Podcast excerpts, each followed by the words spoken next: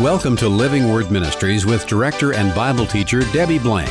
Each week, Debbie examines current events through the lens of end times Bible prophecies.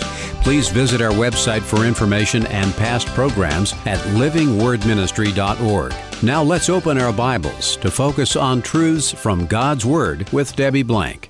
Last week, we discussed the miraculous birth of Israel in 1948 which means, of course, that they're celebrating their 75th anniversary this year as a modern nation. We also mentioned some of the political turmoil that they're experiencing over their judicial reform legislation. Most of the country is in agreement that some kind of reform is necessary. However, the problem is what kind of reform or how much seems to be the issue. Even Prime Minister Benjamin Netanyahu ran on and won his last election on the idea and the necessity of judicial reform. So, why are hundreds of thousands of people demonstrating in the streets for the 17th week against these changes? The opposition claim that the proposed judicial reforms will destroy Israel's democracy while those on the right claim that the reform is necessary to keep Israel as a democracy. So you clearly have two opposing sides there. What are the real facts behind the need for judicial reform? And why should it concern us? I'm Debbie Blank. Thanks for joining us today as we again focus on the importance of Israel in God's plans for the future. And I'm co host Jackie Sailors. As I've been studying some Old Testament prophets this year, I learned one of the reasons God brought judgment is when people and their leaders were perpetrating injustice. When governments act unjustly for power, greed, or whatever reasons, and the justice system itself becomes unjust, individuals and entire systems suffer, and God will ultimately hold them accountable. So, what is the truth behind the cries for justice on both sides of the deep divide in Israel? How does this divide over judicial reform affect the overall peace and security of modern day Israel? And how could this relate to end times Bible prophecy? It's really sad to see all of the division that's happening in Israel. In my involvement with that country in, well, almost 30 years, I've never seen anything like this. So we want to discuss this because it's important for us to understand what's happening there the first thing we have to start with is what their political structure looks like, because it's different from ours. Israel's a parliamentary democracy. Ours is a constitutional federal republic. There's a difference in that. Israel has, like we do, a presidency. However, their president is only symbolic. He has no power except whatever he brings to the table politically. Then you have the Knesset, which is the parliament, or what would dovetail with our legislative branch. You have the government, which is really their executive branch, and you have the judiciary. Now, the difference in their Knesset, which is very much like our Congress and our Senate, is their legislative branch, but their government, their executive branch, is made up of the prime minister, his government, the ministries under him, and the state controller and ombudsman. So it's a unique group of people who make up their executive branch. And then, of course, the judiciary would be the Supreme Court and the judges throughout the country. Israel is also different from us because they don't have a constitution. You see, our judges make their decisions based on our constitution. But Israel doesn't have a constitution. So, what do their judges make their decisions on? It's been quite an interesting process to watch that and see how it's developed. So, we're often told that Israel is the only democracy in the Middle East, and so we do have a historic relationship with Israel, but we also have that commonality of that democratic system.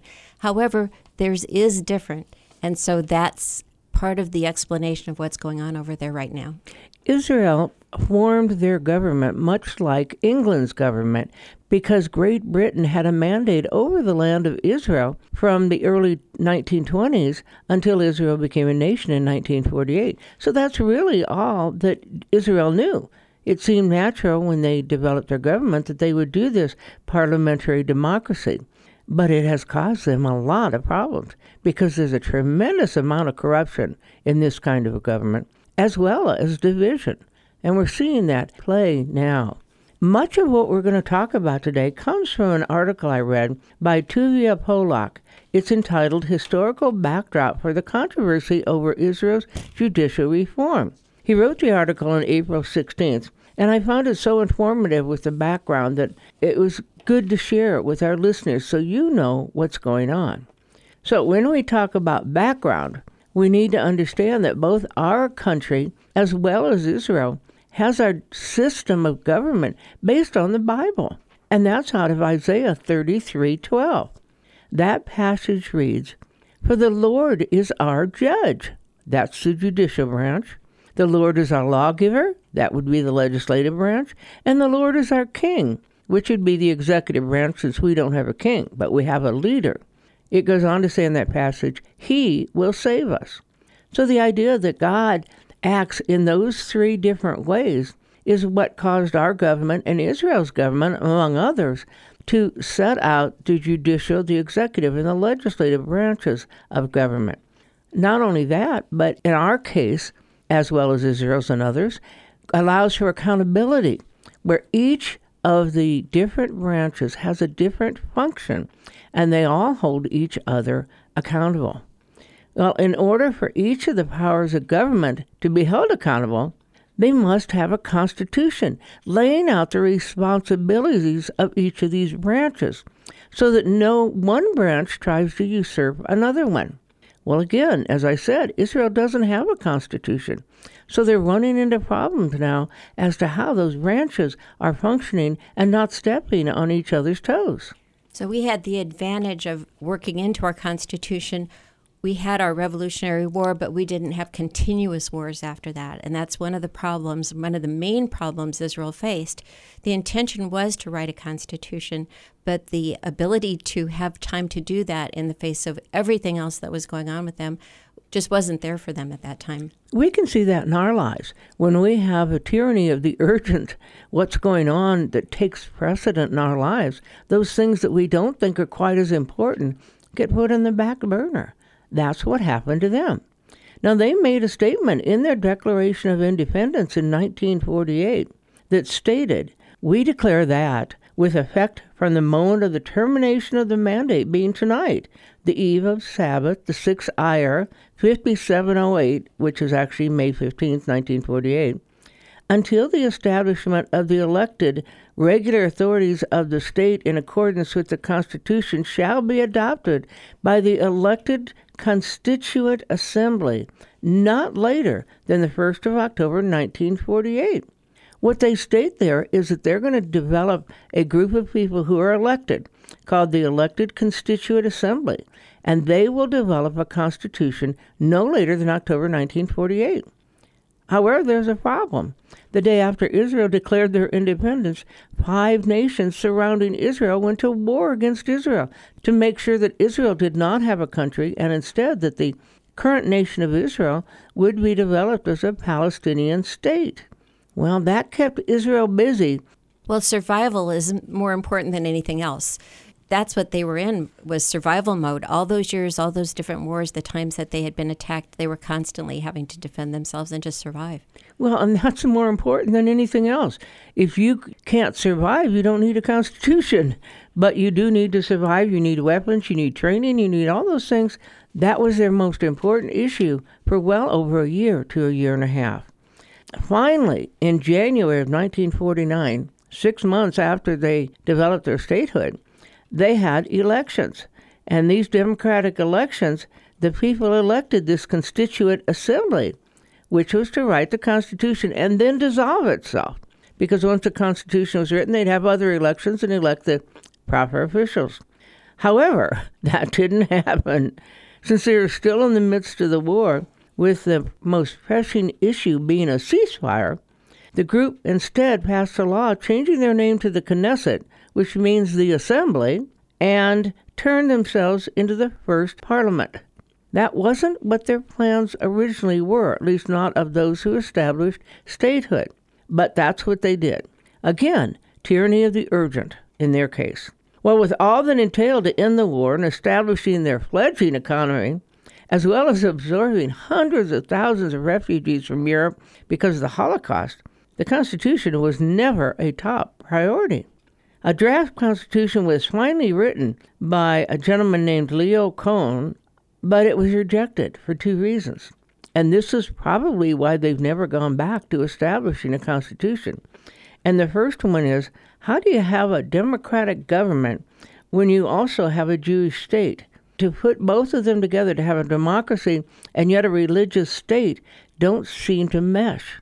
Those are tough issues to try and decipher. And then the second one is that the Supreme Court justices stopped Prime Minister David Ben Gurion at that time from instituting some political changes he wanted to make.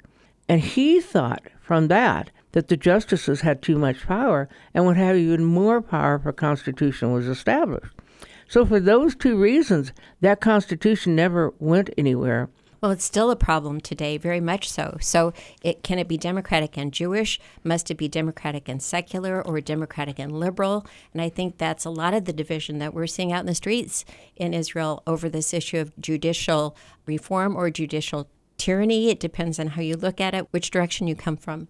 Well, consider that 75% of Israel is Jewish, which means the other 25% aren't. Most of them are Arabs. They don't want Israel to be a Jewish state.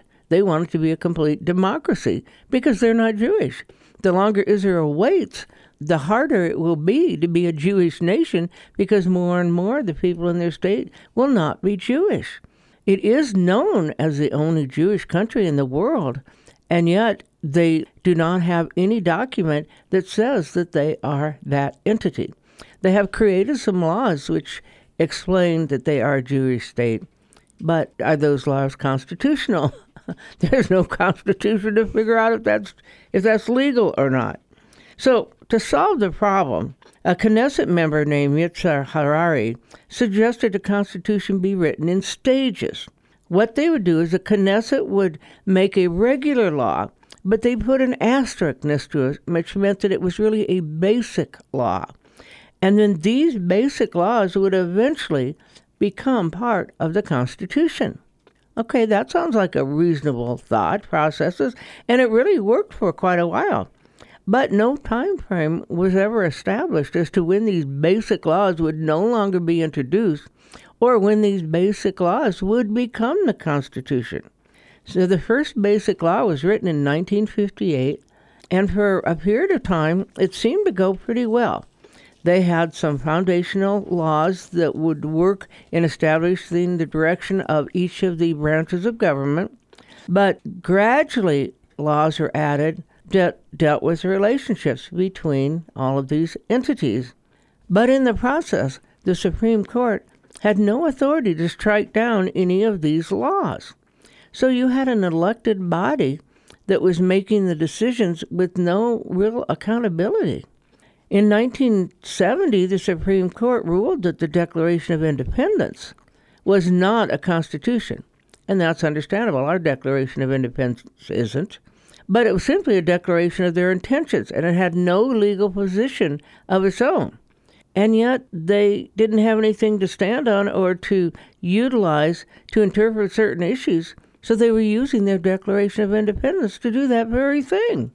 Well, that's all they had.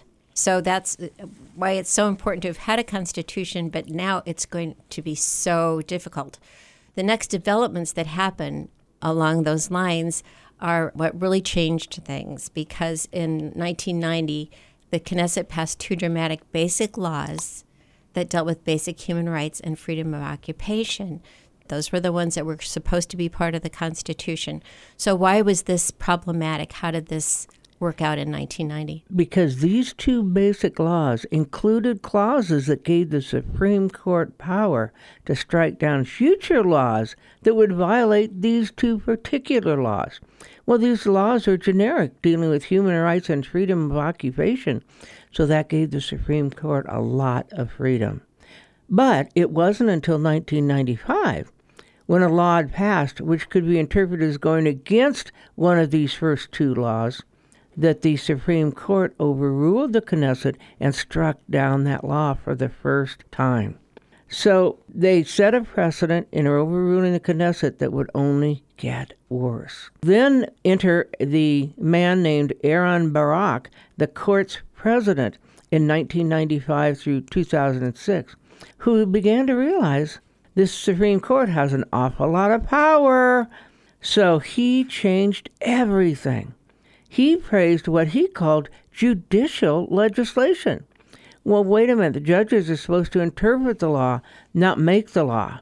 And yet they were now making laws because he determined that they could based on the 1995 decision. So he called judicial lawmaking the task of a Supreme Court. It's amazing Israel has been able to go this long without making any judicial reform. But I think probably the reason is it's a hot issue. Most politicians didn't want to touch it. They didn't want to go against the Supreme Court for fear of being seen as trying to control the court. And that's exactly how people are trying to paint Benjamin Netanyahu right now as someone who's trying to control the court system and take control over the court system so that the Knesset would not be accountable or the executive branch to the court system. Well, that's politics. When you try and make a major change, there is going to be a lot of opposition. Caroline Glick is a journalist who made Aliyah to Israel, lives there now, but she is very involved in reporting on this particular issue. She talks about what occurred under Aaron Barak and taking all of that power to the Supreme Court system, where he called it judicial legislation, she calls it judiciary revolution. That it happened behind the people's backs. People didn't really know that this power was being acquired and amplified by the Supreme Court, and the media didn't cover it, didn't explain it. Sometimes we wonder if the media isn't complicit not just biased. And in this case, I think she believes it was, so that the people didn't even realize at the time what was actually happening and how it became magnified, so that it looks like now the Supreme Court and the Attorney General have almost dictatorial powers over the entire country. What they say goes. They can overrule laws of the Knesset. They can overrule whether somebody's appointed to something or not. They have, like, a, I think, a panel where only two people come from the Knesset to make any kind of a vote on anybody that they would choose to be in the judiciary, and the rest of them are judges. So it's like the law, I think she called it rule by lawyers, not law. And so they're the ones who have the power right now. That's why we have so much controversy in Israel now, because the people didn't know what was going on. So when it became public that the Knesset was going to make these reforms, they were up in arms because they started listening to the press and to the left side that was concerned that Netanyahu was doing this to help his own particular legal problems that he has. And they didn't understand that this has been a problem for 30 some years ever since the Supreme Court started making these changes, they've struck down numerous laws that the Knesset has passed. That's a big problem. Your elected body is the Knesset, and yet the Supreme Court, which is unelected, is overriding the people's group of lawmakers. The issues of concern are what you said, but there's also some other issues, and that is that they had to decide which powers the Supreme Court must be limited to. Somebody has to decide that, and that's what these reforms are all about. They need to determine which laws can and can't be struck down and under which circumstances. Now, granting the Knesset the right to supersede the Supreme Court decisions is a problem too, because then you have the Knesset overruling the judicial branch. So, defining what politicians will be in charge of electing judges is also an issue, as you said. They currently have the Judicial Selection Committee made up of nine people, but as you mentioned, only two of them are Knesset members, so only two are elected people. The other seven on the committee are people that the judges appoint to appoint judges. A huge controversy there. Without a constitution, Israel's courts, they have no guardrails. The goal is to give more power to the elected officials than to the unelected judges. That's what this reform is all about. Hal Lindsey has said that the Israeli Supreme Court presently has the same power as are the Iran's mullahs.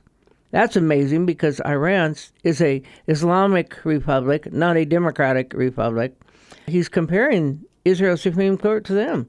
Hal Lindsey goes on to say they can undo anything Israel's democratically chosen representatives do and replace those laws with laws of the court's own making.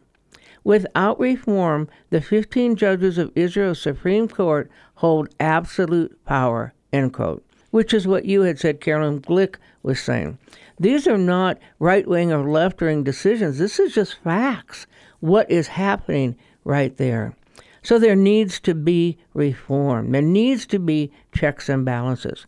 One of the problems that people have with this judiciary reform issue is they're concerned that a reform might give Netanyahu's power too much power in the Knesset. How do you think that plays with the rest of what we're trying to talk about here as far as the future of Israel? Well, there's truth in that. The Knesset is a unicameral. There's 120 members of this ruling body, and all of them are determined by election of the people. The people vote on a party, though. They don't vote on a leader, though they do know who the leader of that party is going to be. In this last election, Benjamin Netanyahu's Likud party, or parties that are in agreement with the Likud party, received 64 of the votes of the 120 member Knesset. That means that 64 members are going to be appointed by Netanyahu to the key positions in the Knesset. So basically, they're going to rule the Knesset. That's how the, this has always been set up, but the goal is to have checks and balances. The reality is, if the Supreme Court has no authority over the Knesset, then the Knesset's going to be run by a tyrant, by one person who has a majority of the people in the government. That's what they're accusing Netanyahu of right now. But the fact is, you also can't have a Supreme Court overruling the legislative body. So, huge issues there. Right now, Prime Minister Netanyahu, he stopped the reforms. He's working with the president of Israel, whose job is appointed, but who acts as a mediator, oftentimes supporting Israel internationally as well as nationally. So he's working with him as well as the opposition so that they can hopefully come to some kind of a consensus. Now, whether this will mean a constitution is ever written, we don't know. Most people want a constitution, but they also see it'd be pretty hard to put into place at this point. They just need to have a proper system that allows all the checks and balances in their government like we have. The Supreme Court, too, has so much power right now, it's already out of balance. And so I would feel more comfortable with the Knesset having a little more power because it's at least an elected group, an elected body where these Supreme Court justices who have the power now, they don't want to let go of it. And I think that's where they are right now. What's really interesting about what's been going on with Netanyahu is that he is being prosecuted for something that wasn't even a crime. But because they wanted to indict him, they came up with something, a new form of bribery, where because he got favorable coverage one time from a minor website.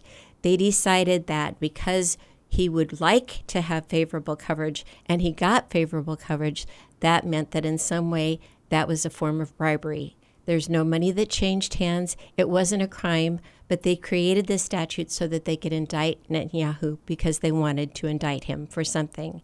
These criminal probes, threats of criminal probes, it's one way that they can control things and try to bring down Netanyahu. It's very similar to what's going on with Trump and the reasons that they want to indict Trump and taking something that was a federal issue and trying to make it from a misdemeanor to a felony on a state charge. It's also that kind of creative prosecution for something that didn't exist as a crime before, just to indict. Now, with President Trump, it's a political issue, and it's the politicians who are doing it and the legal system.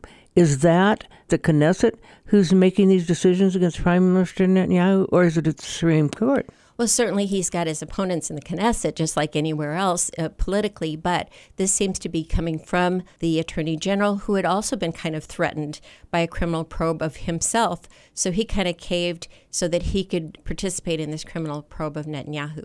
According to Carolyn Glick, she thinks it's basically from the legal community through the Supreme Court and the Attorney General. In Israel, the judicial system is the Supreme Court and the Attorney General. Israel's political system is certainly not the best design, and it has promoted division and corruption. But it is the system that they've chosen.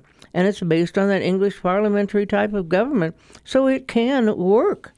That is so important that they resolve this because Israel has so many enemies outside of their borders and even within their borders that the last thing they need is fighting among themselves or any kind of a civil war. Fortunately, based on God's promises and on His word, once they re entered their land of Israel and controlled it, they will no longer be destroyed or dispersed. What a blessing that is to know that Israel's secure. Now, I say that tongue in cheek because they're not secure in that they have a lot of nations that want to destroy them. And Iran has made it absolutely clear they're going to try and destroy Israel. As a matter of fact, right now they have 250,000 rockets pointed at Israel, primarily from the Gaza Strip, which they control, from Lebanon, Hezbollah, which they control, from Syria. Now they're putting in the Houthis in Yemen, and they've just recently met in Saudi Arabia. Saudi Arabia are Sunni Muslims. Iran are Shiite Muslims. Those are like the Hatfields and the McCoys. They absolutely butt heads against each other. They have totally different belief systems. And yet, they have just met in Saudi Arabia. And Saudi Arabia has met with Hamas, the terrorist leaders controlled by Iran in the Gaza Strip. The Iranians are trying to get the Muslims to work together against Israel instead of Israel coalescing with the Muslims in Saudi Arabia. So you could have them also surrounding Israel with all these rockets. And you also have rockets in Iraq that could be used against Israel. Israel has a lot of problems, but fortunately they have God on their side because the Bible is clear that Jesus Christ is returning to establish his kingdom on the earth with his Jewish people. In the process, everything about the future revolves around the nation of Israel. They had to return to their land, and dozens of prophecies had to be fulfilled, many of which have been already, in order for the return of Jesus Christ. So we are looking at issues going on in Israel that we have to watch. They're important to us because biblically, the future is all about Israel. Of course, it's about Jesus Christ, but from a natural standpoint, it's about Israel. And we as a nation should be concerned for Israel because, as you said, they're the only democracy in the Middle East. That's important for us to work with them and to protect them. God's plans for this nation have to be established, and they will be. And part of that is for them to come together as a people so they are not destroyed from without or from within. So let's pray for the peace of Jerusalem and for the peace of Israel. Let's pray for wisdom and safety for all those people so that they can come together in a proper way and handle things in a good manner that's best for the citizens of that country. And of course, we always need to pray that they will open their eyes and hearts to Jesus Christ as their Lord and Savior. Thank you for joining us today on Living Word Ministries with Debbie Blank. This is a listener supported show. If you'd like to support this program or contact Debbie Blank, you may do so at P.O. Box 540003, Omaha, Nebraska 68154, or visit our website at livingwordministry.org. Please tune in each week at this same time for Living Word Ministries with Debbie Blank.